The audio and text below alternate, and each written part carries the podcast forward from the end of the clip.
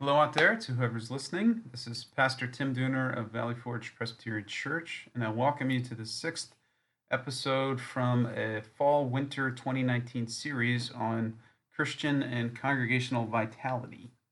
This uh, episode is entitled Marks of Christian Vitality Caring Relationships. I invite you to en- uh, enjoy and to become centered now by a time of quiet and stillness as we prepare to think about this together.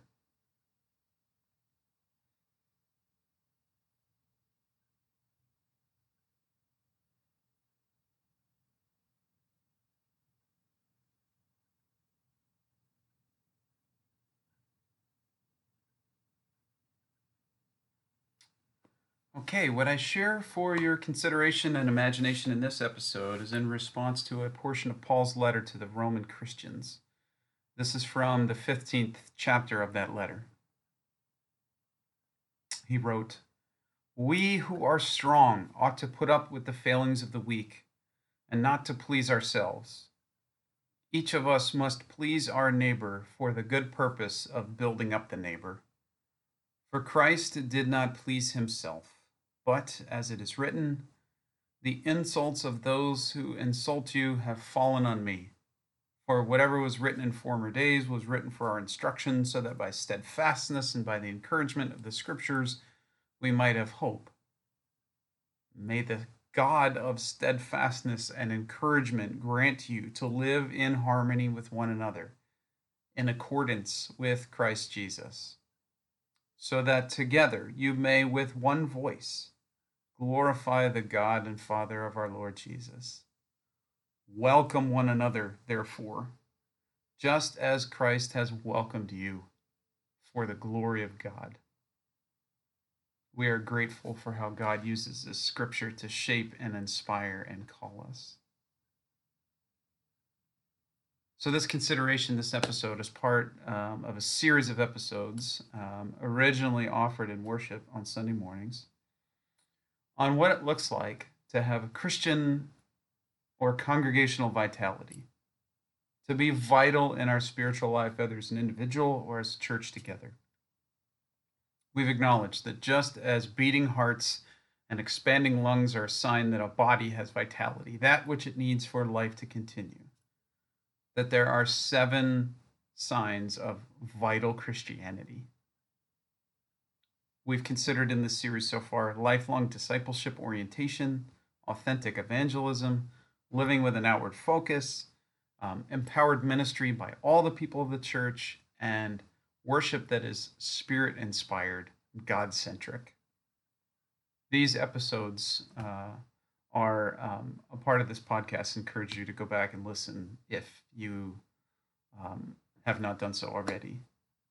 In this episode, we consider the sixth sign of vital Christianity, and that is caring relationships. Uh, the, back in uh, the spring of this year, um, I offered a number of reflections in our worship services on the concept of koinonia. And koinonia is a Greek word for this actual concrete way of human life that we naturally adopt in, in our living together when we take what Jesus taught about God and humanity and we implement it into our daily living. Koinonia is the way of life of Christianity. Our way of life is not meant to be individualism or consumerism or judgment and division or even habitual and self focused religious ritual. Our way of life as Christians is to be koinonia, which is an intentional partnership and collaboration an intentional sharing of all things in common as a community, interdependence and interconnection of every human life, so that by the shared nature of our life together, all might flourish. If koinonia, connectedness and interdependence, and the flourishing of every human life that it nurtures, if that's really our framework for understanding how we human beings are to relate to one another in relationship, then it's obvious that those relationships are going to be caring. Jesus told his followers, By this the world will know that you are my disciples, if you have love for one another. If you have agape love, the posture of intentionality for the sake of the other, regardless of merit and without the expectation of anything in return, that's how the world will know that you are my disciples. If we are people of Christ like love with relationships of caring, there, there's a myriad of ways that two humans can relate to one another, um, a myriad of ways from which we can choose. We can choose to be indifferent toward others. We can choose to be judgmental of and, and then differentiate ourselves from others. We can choose to be antagonistic or violent toward others. We can choose to offer facades of politeness and pleasantries to others, but then not actually care underneath the mask of kindness. We can say that we're a friend and neighbor, but then we can betray that pledge with gossip or slander. We can choose to be tribal or clicky or club like, opening ourselves to some who are like us, but not to everyone else, including those who are not like us. We can choose to be welcoming. We can choose to be impartial. We can choose to be helpful. We can choose to forgive and to reconcile. We can choose to love. We can choose to care. In this letter to the early Christians in Rome, Paul wrote, We who are strong ought to put up with the failings of the weak and not to please ourselves. We who are strong, strong being the Greek word for having the ability, we who very much have the ability to do so ought to put up with. Uh, put up with is a Greek word for to bear or lift up the failings, the weaknesses, the infirmities, the places of need of the weak, which is the Greek word for those who are unable, those who are incapable. If we are able, we care for those who are incapable or unable to care for themselves. Koinonia, intentional sharing of ourselves in relationship, by which everyone is able to flourish.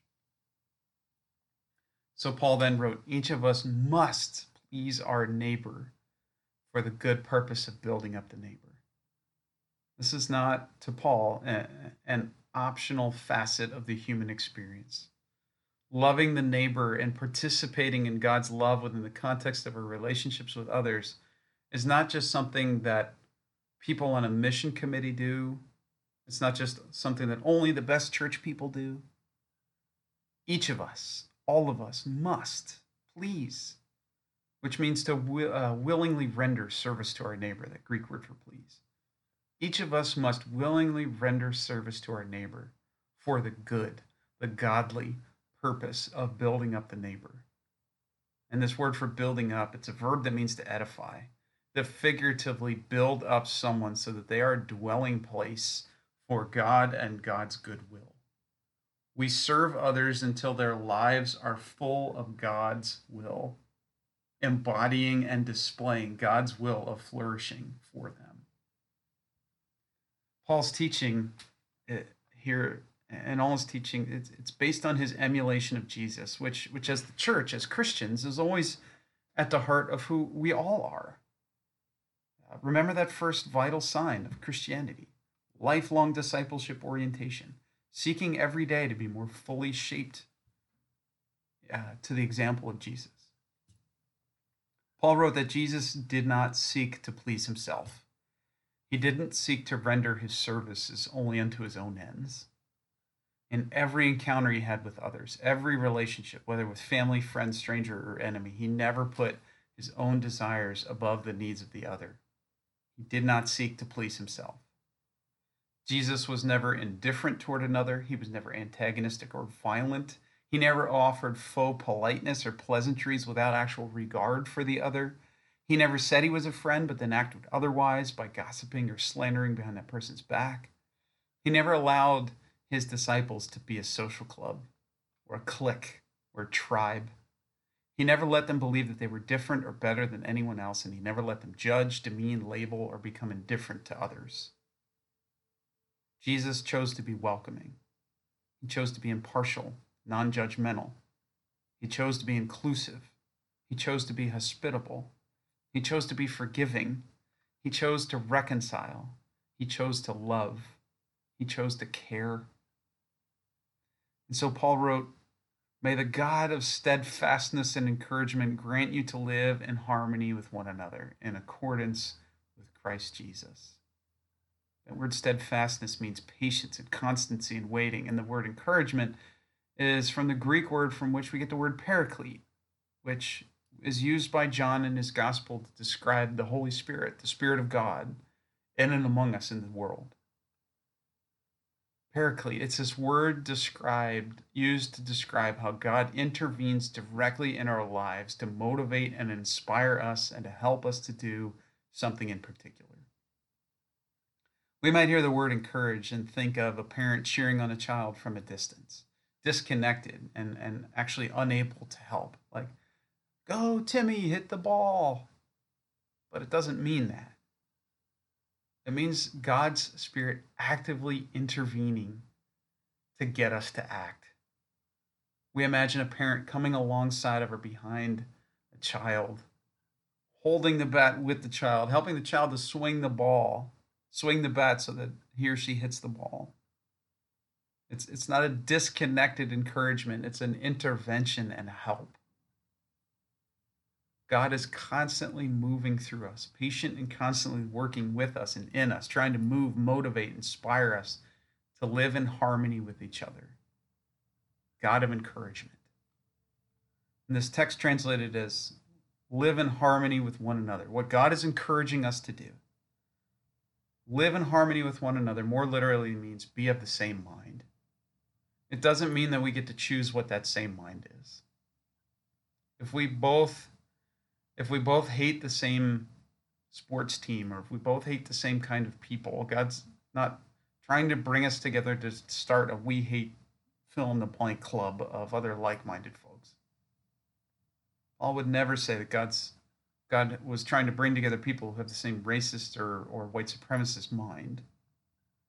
Paul is not saying that God's trying to bring people together who are the same, but then exclude those who are not. That's we don't get to choose the mind that we have. God is patiently and constantly working in us, trying to get us to live together with the same mind, which is in accordance with Jesus. The same mind that we are to have is the mind of Christ. Yes, we can have other minds, but the point of being a Christian and a sign of vital Christianity is that we find ourselves having the mind of Christ. And the mind of Christ is the mind of love for God and neighbor. The mind of Christ is the mind of serving the other, even if to the detriment of the self. The mind of Christ is the mind that never prejudged, judged, labeled, disconnected from, or condemned anyone, whether that was leper, mentally ill, bleeding woman, Samaritan, Roman, divorcee, women of ill repute, tax collectors, even those who rallied for his death are actually hammered in the nails of his crucifixion. The mind of Christ is the mind that is open in love and grace and welcome to all. Paul wrote that as we do this, as we allow our relationships with one another and our relationships with all those in the world around us to be in accordance with the mind of Christ, as we have actual, authentic, loving, serving, caring relationships with all others, that it is to the glory of God, that we glorify God together, that it makes God's truth and will on display. It does not glorify God to judge or belittle another. It does not glorify God to gossip or slander another. It does not glorify God to build walls around ourselves and lock our doors to the people we think are less worthy than we are. It does not glorify God to be blissfully unaware or indifferent to others. It glorifies God when our relationships with family, friend, stranger, and enemy alike are defined by love and caring. So Paul says, therefore, there's the bottom line of his uh, teaching to these early Christians in Rome. Therefore, welcome one another just as Christ welcomed you. And that Greek word translated as welcome is proslambano, which means to receive to the place of being with the self, to take unto the self with strong personal interest. And the Greek word for one another is one of mutual interest and reciprocity. So we're here Paul's invitation to, with the mind of Christ, eliminate any disconnection or distance or differentiation that is between us and anyone else. That family member, that friend, that stranger, that enemy, take each other unto yourselves with personal interest. Relationships that are built on unconditional love and care rather than relationships that are built on convenience or shared interest or mutual hatred of another, club belonging, or whatever. Relationships built on unconditional love and care glorify God.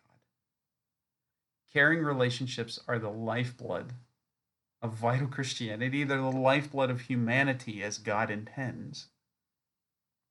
Whether our shared work and witnesses the church, shared life in families, shared life in communities, or shared life in the global sense. Caring relationships are the means by which God's will is done on earth as, as it is in heaven. If our relationships are not relationships of care, we are handicapping God's ability to accomplish God's will. God's will for our congregation, our community of faith, will only be accomplished our, our relationships among one another, our relationships of care. Maybe we know stories from other churches or from our own history or even from our church right now, where a lack of caring and kindness in relationships among the congregation are detrimental to the unity, the atmosphere, the membership of the congregation.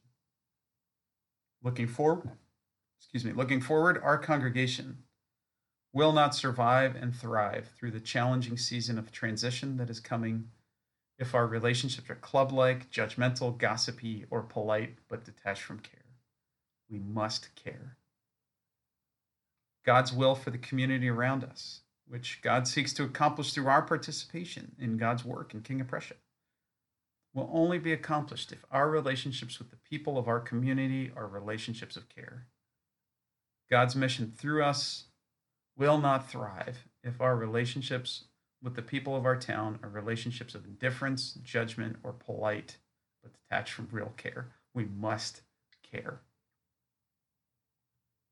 God's will for our community will be accomplished as our relationships with each other and with the poor, the hungry, the homeless, the helpless, the judged, the labeled, the oppressed, the abused, the forgotten, the faithless, the Catholic, the non Christian, the gay, the old, the young, the person of color, the etc., etc., are not relationships of indifference or judgment or disconnection, but relationships of Christ like love and care relationships of actively seeking ways to please our neighbor rather than self, relationships that seek the mutual drawing together into reconciliation and connection, relationships that lead to the flourishing of every man, woman, and child.